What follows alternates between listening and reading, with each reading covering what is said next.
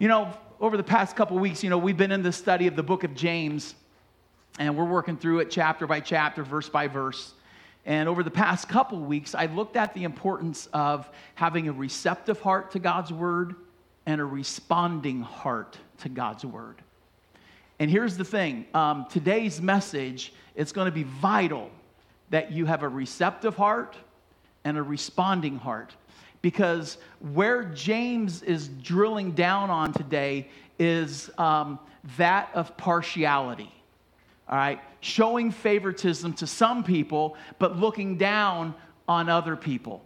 And, and he's, he's hitting this because apparently the church that he was writing to with Christians in it, they were doing that. And we're going to see in our text, it was in the, the, the vein of wealthy people and poor people. And apparently, this church was showing favoritism to the rich people and showing partiality to them, but shunning and looking down at the misfit poor people. And James is, is addressing this issue. Now, here's the thing, and here's the problem, and that's the title of the message today the problem with partiality, or the um, partiality problem, is this 2,000 years later, the church still has a problem with this. In the church, Christians today still show partiality. We still show favoritism to some people, but guess what we do to the misfits? We cast them out. We look down on them. We talk bad about them. We mistreat them. And so that's where we're going today. Everybody say, This is going to be fun. All right? Remember, very first message, I said the book of James is what? Hard. And uh, this is a hard message today, but needed. And so today I want to show you the problem with partiality. So here's the first thing if you have your notes, please take them. And here's the first thing, uh, the first problem with partiality, and it's this it's inconsistent with being a Christian. The problem with partiality is it's inconsistent with being a Christian.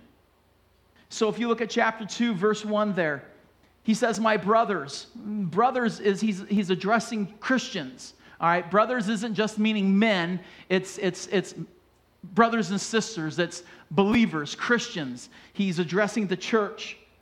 He says, show no partiality. The NIV says, no, show no favoritism as you hold the faith in our Lord Jesus Christ, the Lord of glory. Show no partiality. Um, is there any ambiguity in that statement? None. All right, he is just point blank making a statement show none no partiality, no favoritism. And he says, as you hold on to the faith, what he's saying is, as you live out your Christian faith, as you live out being a believer in Jesus Christ, as you're going to church, as you're doing your church thing, hey, guess what you are not to do? Show favoritism, show partiality. Do not be looking at one group of people and go, well, these people are good, and then look at another group of people and go, well, I don't know about them. He's saying, show no partiality. And the reason we need to understand that it's inconsistent with being a Christian is for two main reasons. One, God doesn't do it. Romans chapter 2, verse 11 says that God shows no favoritism. He's not looking at people going, well, these people deserve to be saved, but these people don't. No, he's just like, man, everybody on the board deserves to be saved. He, looks at everybody, he's like, you know what? These people are, are not as bad as sinners as these people. No, God looks at all people and he's like, without Christ, you're all sinners, but I love you all. Okay? God doesn't show favoritism. But here's the second thing Jesus never showed favoritism. Jesus showed no partiality for people. Okay? In Jesus' time, the playing field with Jesus, guess what the ground was? Level, all right? It didn't matter who you were, what you looked like, what you did. When you came to Jesus, the level, the ground was level, all right? Jesus didn't show partiality. The people did. You see, the Jewish people thought they were better than Samaritans. So the, the Jewish people uh, didn't talk to Samaritans, didn't eat with Samaritans, didn't touch anything the Samaritans touched. They shunned them. In fact, the Jewish people thought Samaritans were no better than a dog. Okay? But Jesus in John chapter 4 shows up at a well one day and there's a woman there. And he's like, Hey, uh, would you give me something to drink? The problem was she was a Samaritan. And she's like, Well, I thought you Jewish people didn't, you know, hang out with us Samaritans, and you're asking me for a drink. I thought you didn't do that. And he's just like, You know what? Let's get past that. I don't care if you're a Samaritan. You and I are going to have a conversation. He saw her as, he just, level playing field right here. The Jews looked at sinful people and shunned them. The religious leaders, they were like, ah, no way, man. You got to be like me to be in my group and they shunned the, the, the sinner. What did Jesus do? He embraced them. Okay? He, he ate with the tax collectors. He, he went after the prostitutes. He didn't condemn an adulteress. He was like, no, no, no. I, I, I'm not going to show partiality to someone who's a little bit better religiously than you are. No, I want to be in your world. And he looked at them, he accepted them, he loved them, and he embraced them. He did not show partiality for who they were, what they did, what they looked like. You know, even women in Jesus' time were considered second class citizens. Women were always, I mean, it's no different in, than like in the Muslim world today. Women, they don't have no opportunity to, to, to go to school, to work. That they're considered second class. You, you stay behind the men. Well, Jesus looked at women and said, No, I want you engaged in my life, be part of my ministry. And he did not look at them differently. He showed no partiality to men, and he did not treat women differently. He showed no favoritism. So here's the thing if Jesus showed no favoritism, if God doesn't show favoritism, how can we as Christians do it? How can we who say, oh, I'm a believer of Christ, I'm a follower of Christ, show favoritism and treat one group of people differently? Okay? Now, here's the thing in our text, as we're going to see, like I already said, it, it, it's looking at the favoritism of rich people over poor people. All right? They, they, the people showed partiality to the, the, the wealthy and they disregarded the, the, the, the, the poor. And um, the reality is, we do that in church still today because we have this idea that rich people add to the church. You know, it's nice to have their money because they give a little bit more, all right? But here's the thing I want to take this a little bit one step further beyond the text because it's just not rich and poor. It's not about just social status, financial status that we show um, partiality and favoritism. What about someone who comes to church and uh, they're covered in tattoos and studs coming out of their eyebrows, their noses. They got piercings everywhere, dressed in black with funky hair. Man, you put them in a church and people freak out. All right? Man, look, at, look how they're dressed. Man, we don't dress like that. You don't look like that and come to church. And what do, what do churches do? Shun those people. I mean, there are some people you show up in jeans, and church is like, ah, you're wearing jeans, you're the devil. And, and, and, and all of a sudden, guess what's happening? You're putting these people in a category. You've, you've ju- we've just treated them differently because they don't look like us. What about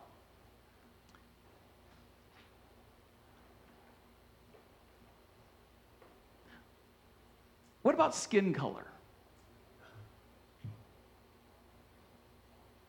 There's a lot of churches, unfortunately, that are still racist.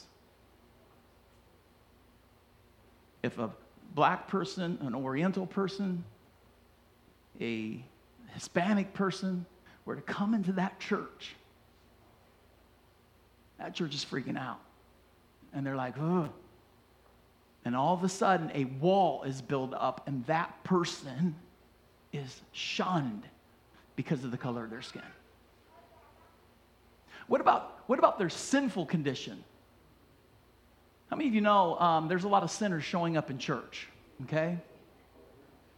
Now, here's the thing um, sometimes the sinful condition means it could be a gay couple coming into the church.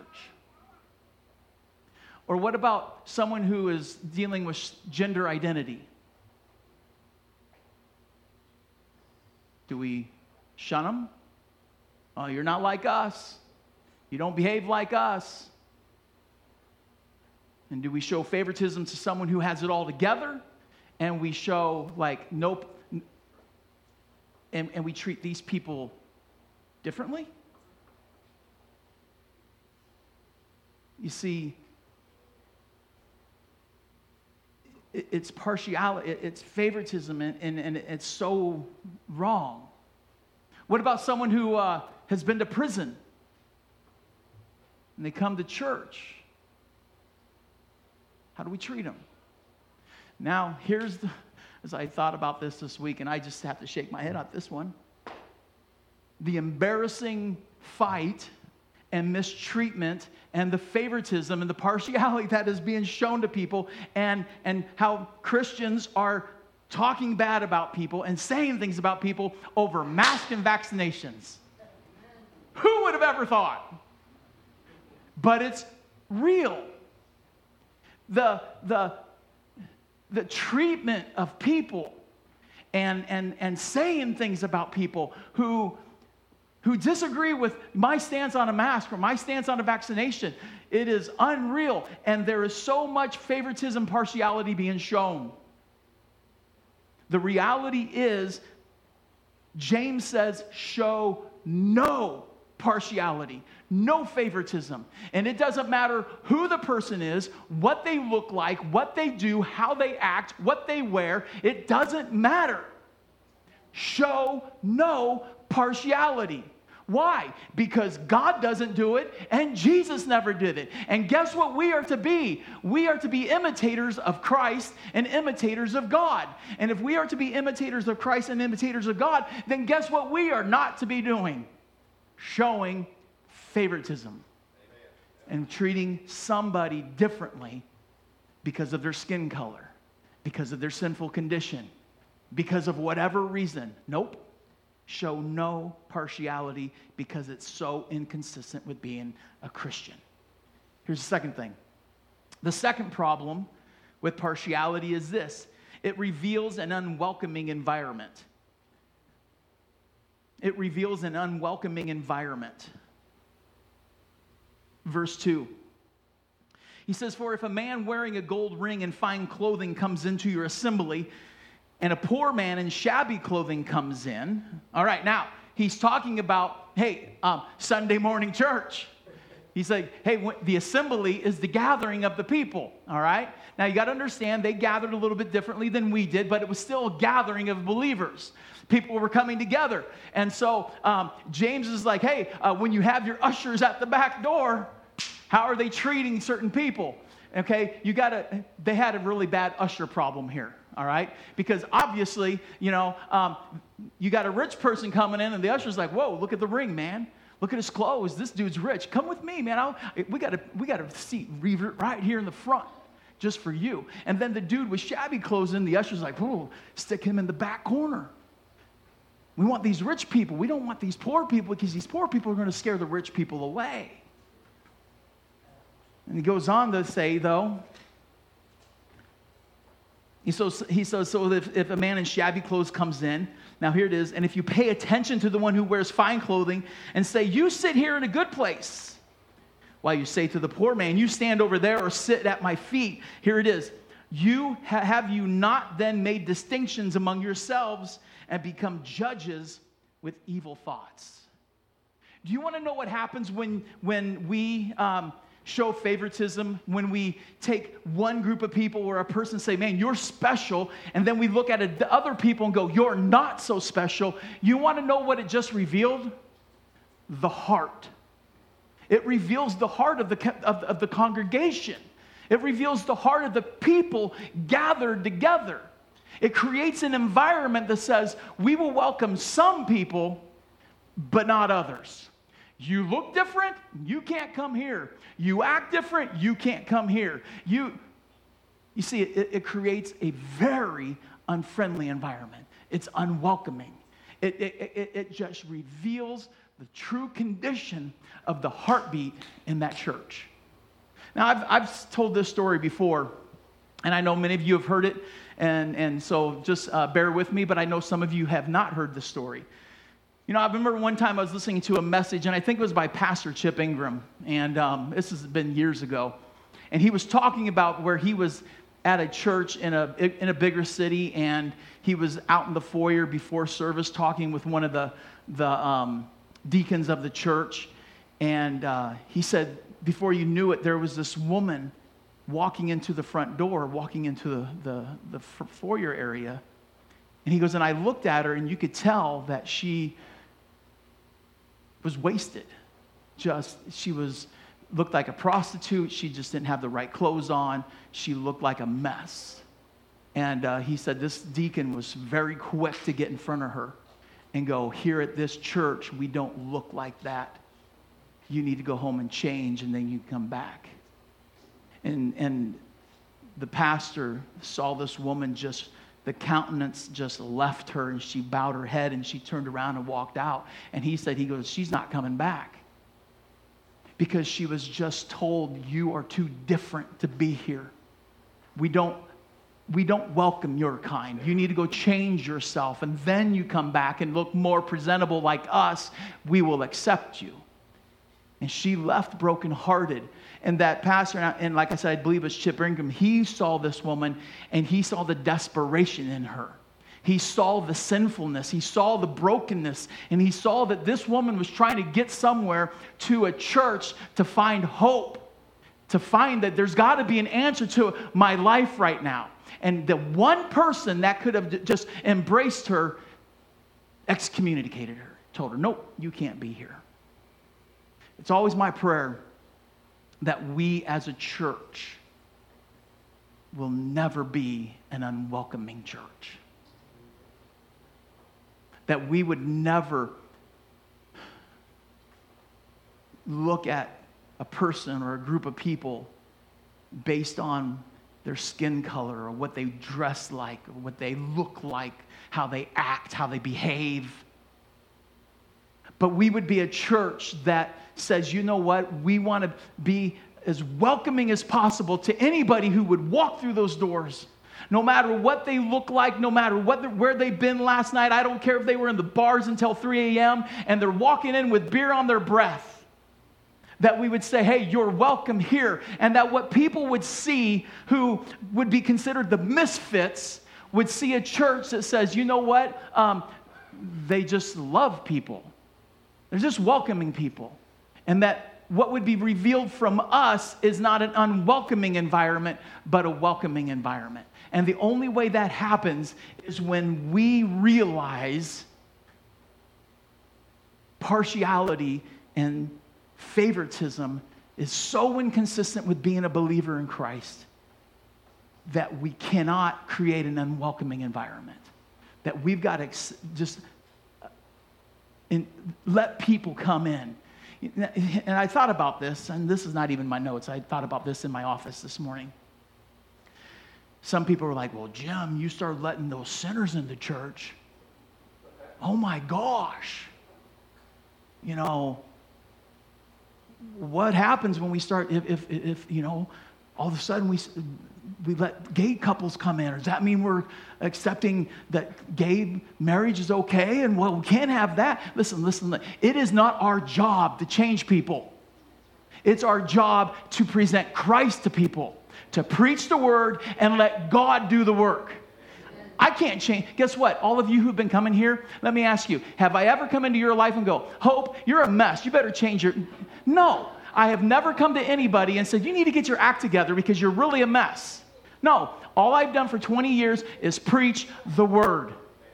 I've prayed for people, preached the word, and for some weird way, God has a way of working in people's hearts. And then God begins to reveal to people, hey, you need to change. This, this lifestyle is wrong. You need to, it's not up to me, it's not up to us to change anybody. It is up to us to welcome people create an environment that says, We love you, and let them come in. That's what we got to be after week after week and not creating an unwelcoming environment because of partiality. Here's the third problem with partiality it devalues people. Partiality devalues people. So if you look there at verse 5 through verse 7, it says, Listen, my beloved brothers. Again, he just keeps reminding them, hey, you guys are Christians here, okay? And, and, and understand that. He says, Listen to me, my beloved brothers. Has not God chosen those who are poor in the world to be rich in faith and heirs of the kingdom, which he promised to those who love him? But you have dishonored the poor man. Are not the rich the ones who oppress you and the ones who drag you into court? Are they not the ones who blaspheme the honorable name by which you were called? So these, these Christians in James's time was like, man, we love the, the, the, rich people. We want them to come into the church, and we need more of those rich people, man. Those poor people, though, uh-uh, man, we got to stick them in the corner. We can't let them be seen. And, and James is like, really? And he, he gives them like a, a, a very strong rebuke regarding three things. One is this, like in verse at the uh, um, verse seven, he's talking about. He goes, "Hey, isn't aren't the rich people the ones that like put you in prison? Aren't the rich people the ones that like talk about Jesus in a bad way? Isn't aren't the rich people the ones that's making life miserable for you? He's like, then why are you applauding them? Now, James is not against rich people. He's just trying to make these people understand it doesn't matter whether they're rich or whether they're poor. He's like, he wants them to understand. He's like, you're so fired up against the rich people, but the rich people really don't care about you. He's like, why are you why are you acting this way over a group of people that isn't going to make a difference? But then notice right there in verse 6, he says, You have dishonored the poor man. Dishonored him. The moment these people showed favoritism and partiality, the moment they separated the rich people over here in the good seats, the poor people, nope, nope, nope. James is like, You just dishonored them and you devalued them as a person. You have made them less than who they really are. And the, the reason for that, why that, that is such a bad thing, is because of what he says in verse 5. And he says, Isn't God the one who chose these poor? Isn't God the one that has already like got salvation for these poor people? You see, he's, he's going to this point. He goes, You're devaluing a poor person, you're, you're dishonoring a poor person, but yet God sees a poor person just as valuable as a rich person. And, and in God's eyes, there is no rich or a poor person. In God's eyes, it's like, no, it, it, it's just people, all right? And, and God values people. God does not dishonor or devalue anybody. In fact, in the book of Psalm, chapter 145, he says, The Lord is gracious and compassionate, slow to anger and rich in love. The Lord is good to how many? All. He is compassion on how many? All he has made. He has had compassion on all, every person.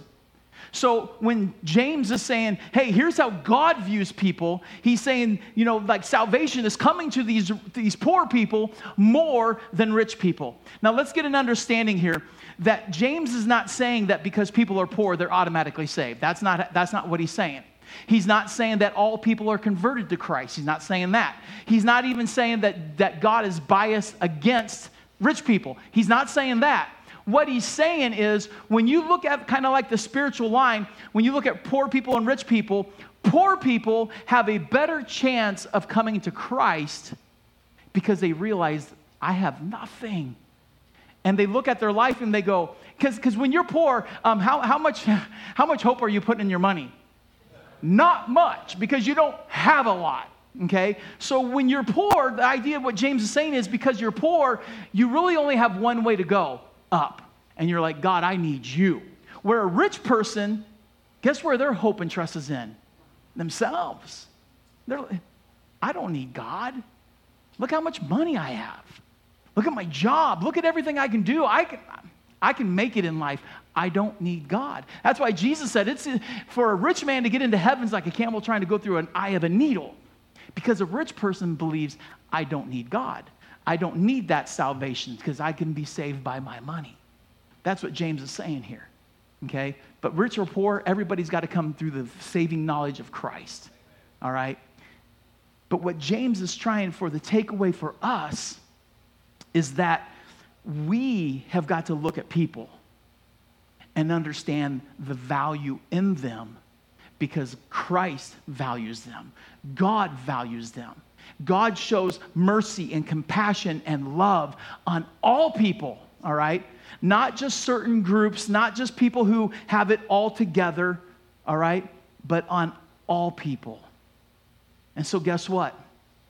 Whether it's a person of a different color skin, somebody dealing with gender identity, somebody who is gay, somebody who is their sinful condition is just out there somebody who looks so different from us acts different from us guess what we have to got we have got to show love and compassion and mercy why because that's what jesus did all right? Even when Jesus was alive, man, he showed mercy to people. He showed compassion to people. He didn't shun people. You know, when the adulteress was caught in adultery by the religious leaders, Jesus showed compassion to her. He didn't condone her sin, but he didn't condemn her either. He was like, man, I'm, I'm here all the way to the end. And we got to look at people and we got to show mercy. We got to let people know that. Um, God wants all people to come to Christ. God wants no one to perish. And um, the problem is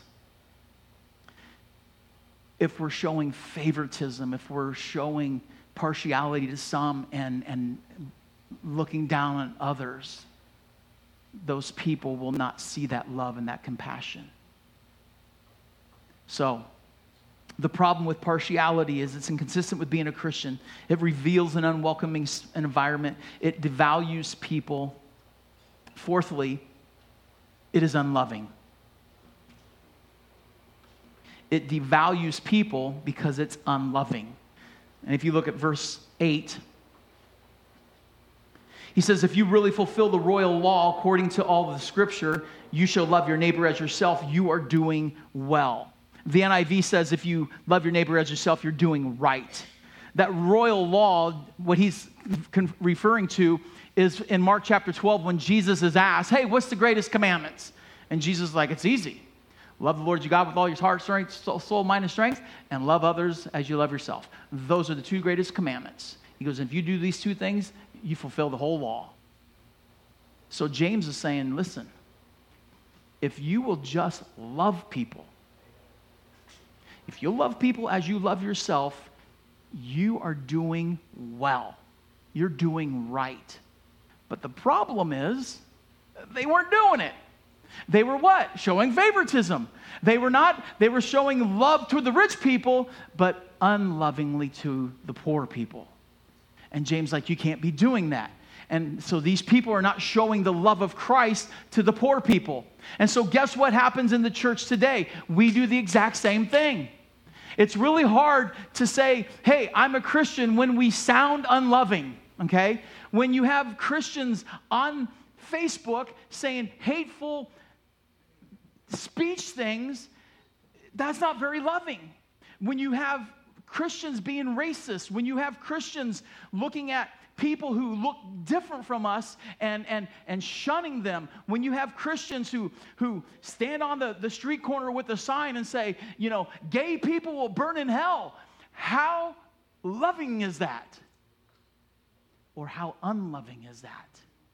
Because the reality is, unbelievers see Jesus through who? Us. So if unbelievers see Christians, in quotes, saying, Oh, we love Jesus, but we hate you, how are these people ever going to see Jesus? How many, how many unbelievers have said, I don't need you and your church or your Jesus because of the way you act? Now, we're not going to be perfect. Everybody agree in that? All right? But I can't use my, hey, I'm not perfect to be racist. I can't sit there at work and tell my racist jokes because, well, I'm not perfect. I can't, I can't use my perfection, my lack of perfection, to say hateful speech on Facebook. I can't use my lack of, well, I'm not, I'm, I do not have it all together to, to tell gay people, hey, you're, you're going to hell. I got to be loving. Doesn't mean I agree with what you may be, but I love you, and I want to I wanna show you that. And if I'm being partial to other people, not to some, I'm not being loving and that's a problem. You know, I, I sit there and think of how we um, will show partiality and be very unloving to people. And I wonder do we forget where we came from?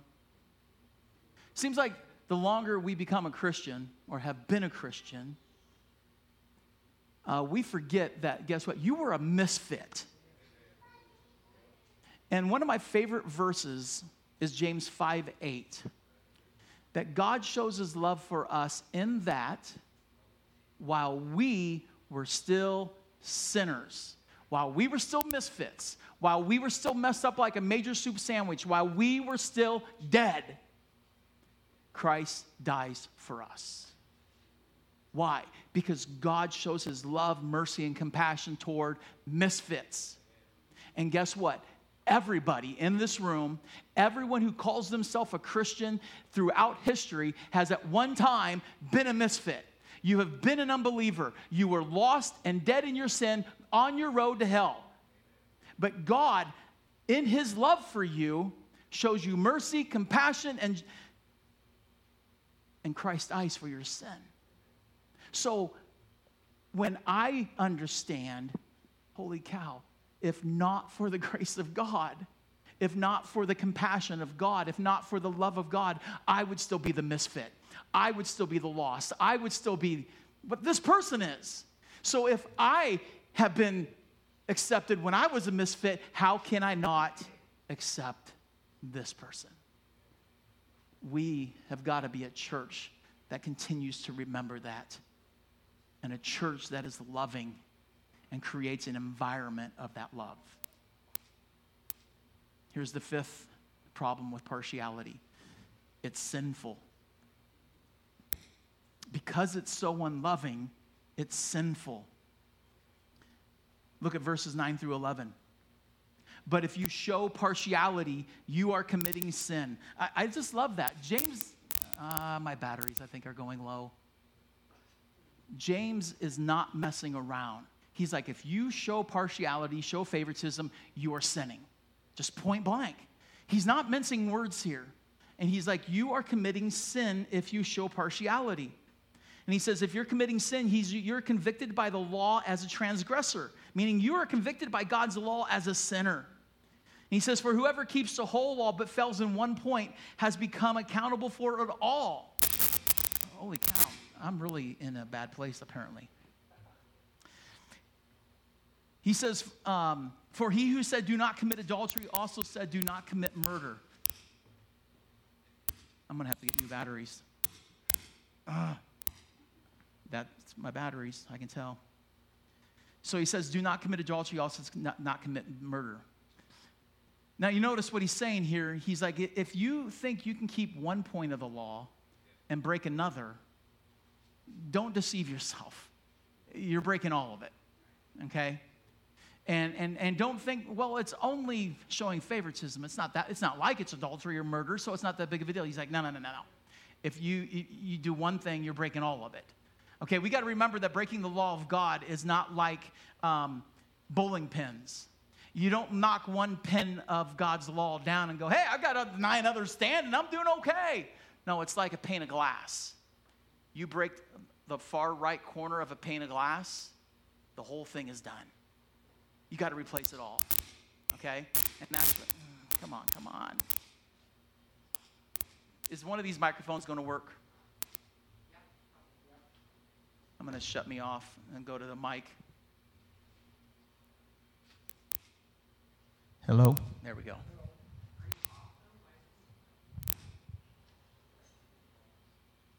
Now I'm off on that. Okay, see? Batteries, that's all it was.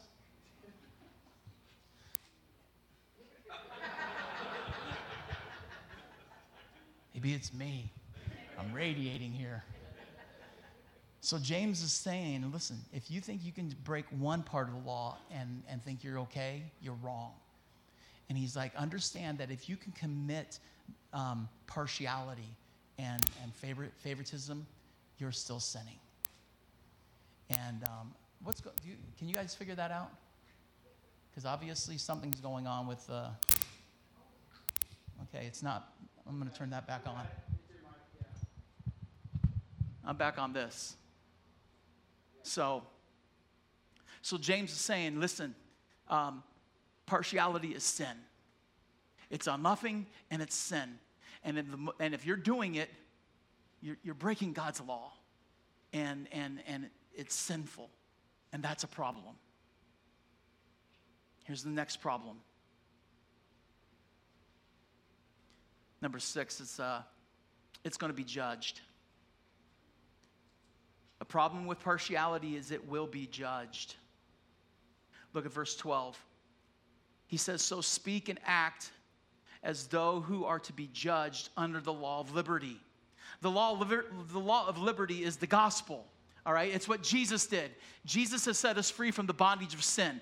Jesus has set us free from having to fulfill and to accomplish and to do all the rules and the laws and the commands of God's Old Testament. All right, we are we're, we're, we're separated from that. All right, but here's the thing Jesus is the, the, the, creator of the law of liberty. He, he brings freedom to us. So, this judgment, when he says act and speak like you're going to be judged, he's talking about Jesus as a judge. And in Second Corinthians chapter 5, it talks about that you and I, as a believer in Christ, you will stand before the judgment seat of Christ. Okay? Not for your sin, all right? There is a judgment seat in the book of Revelation called the white throne judgment. That's a judgment you don't want to be at because that's the judgment that every person without Christ will stand before and be judged for their sin and will be cast away from God for all eternity. You, as a believer in Jesus Christ, you will still go to heaven, but you're going to stand before the judgment seat of Christ. And guess what? It's at that point that, that Jesus is going to judge you as a believer and you will be rewarded for everything you've done. But here's the other thing you will also lose rewards. For the because Jesus in Second Corinthians it says we'll be judged for everything that good or bad done. Man, I'm hoping I don't lose my rewards. Because how how and, and, and the thing is, I don't think we really understand that on this side of heaven. But I have a feeling it's going to be traumatic to lose rewards when to realize that could have been mine. And partially when, when it says that Jesus will wipe away the tears in our eyes, I sometimes wonder will those be the tears? To realize that the things we've lost because of the things how we behave sometimes as a believer. And so we need to understand we will be judged for this partiality. But here's the, the last problem with it Number seven, it indicates a person is unsaved. Look at verse 13. He says, For judgment is without mercy to the one who has shown no mercy. Judgment will be shown to, or no mercy will be shown to the one who has shown no mercy. You see, James is saying this if you can act in a way that you can't show mercy to someone. You can't show compassion to someone. You can't show. He, he, it's like, he's like, if you can't show the mercy of God, what you're saying is something's wrong with your heart. Because if we understand the mercy that we have received from God through Christ, how cannot we not extend it to other people? And so James is saying, um, if you can't show mercy, because if you're a person who can show favoritism and you can sh- shun other people, You can talk bad about people. You can, you can look down on people. You, you mistreat people. And that's a lifestyle. More than likely, you're probably not saved to begin with. Because if I can treat someone very unchristlike, I speak bad about people, I talk about people, I just, this is my lifestyle. It's not Christ-like. And it's unloving and it's sinful. And if that is my life, what I'm truly saying is, I am not even saved. I like this one commentator that I read. His name is Chris Vaughn. And he says it this way He says that by failing to show compassion on our fellow man, we prove ourselves to be utterly devoid of Christian character. Christian people are the children of God. They bear his image, they copy his example. It is therefore impossible for them to fail to share in his compassion, to fail to reflect his spirit of mercy. You see, as a follower of Christ, again, we're not perfect but it should be our desire, my heart's desire as a believer in Christ. I want to show mercy. I want to show compassion. I, I, I, if someone comes into our church looking different from me, I want to show love to that person. If someone thinks differently on, on masks and vaccinations, you know what? I'm going to show love to that person. If somebody's sinful condition is way out there, I'm going to show love to that person. But if I can't do that, if all I can do is mistreat that person and talk down about that person and say bad things about that person and devalue that person, and man, I better do a heart check real, really fast because what I'm revealing is my heart has not been changed.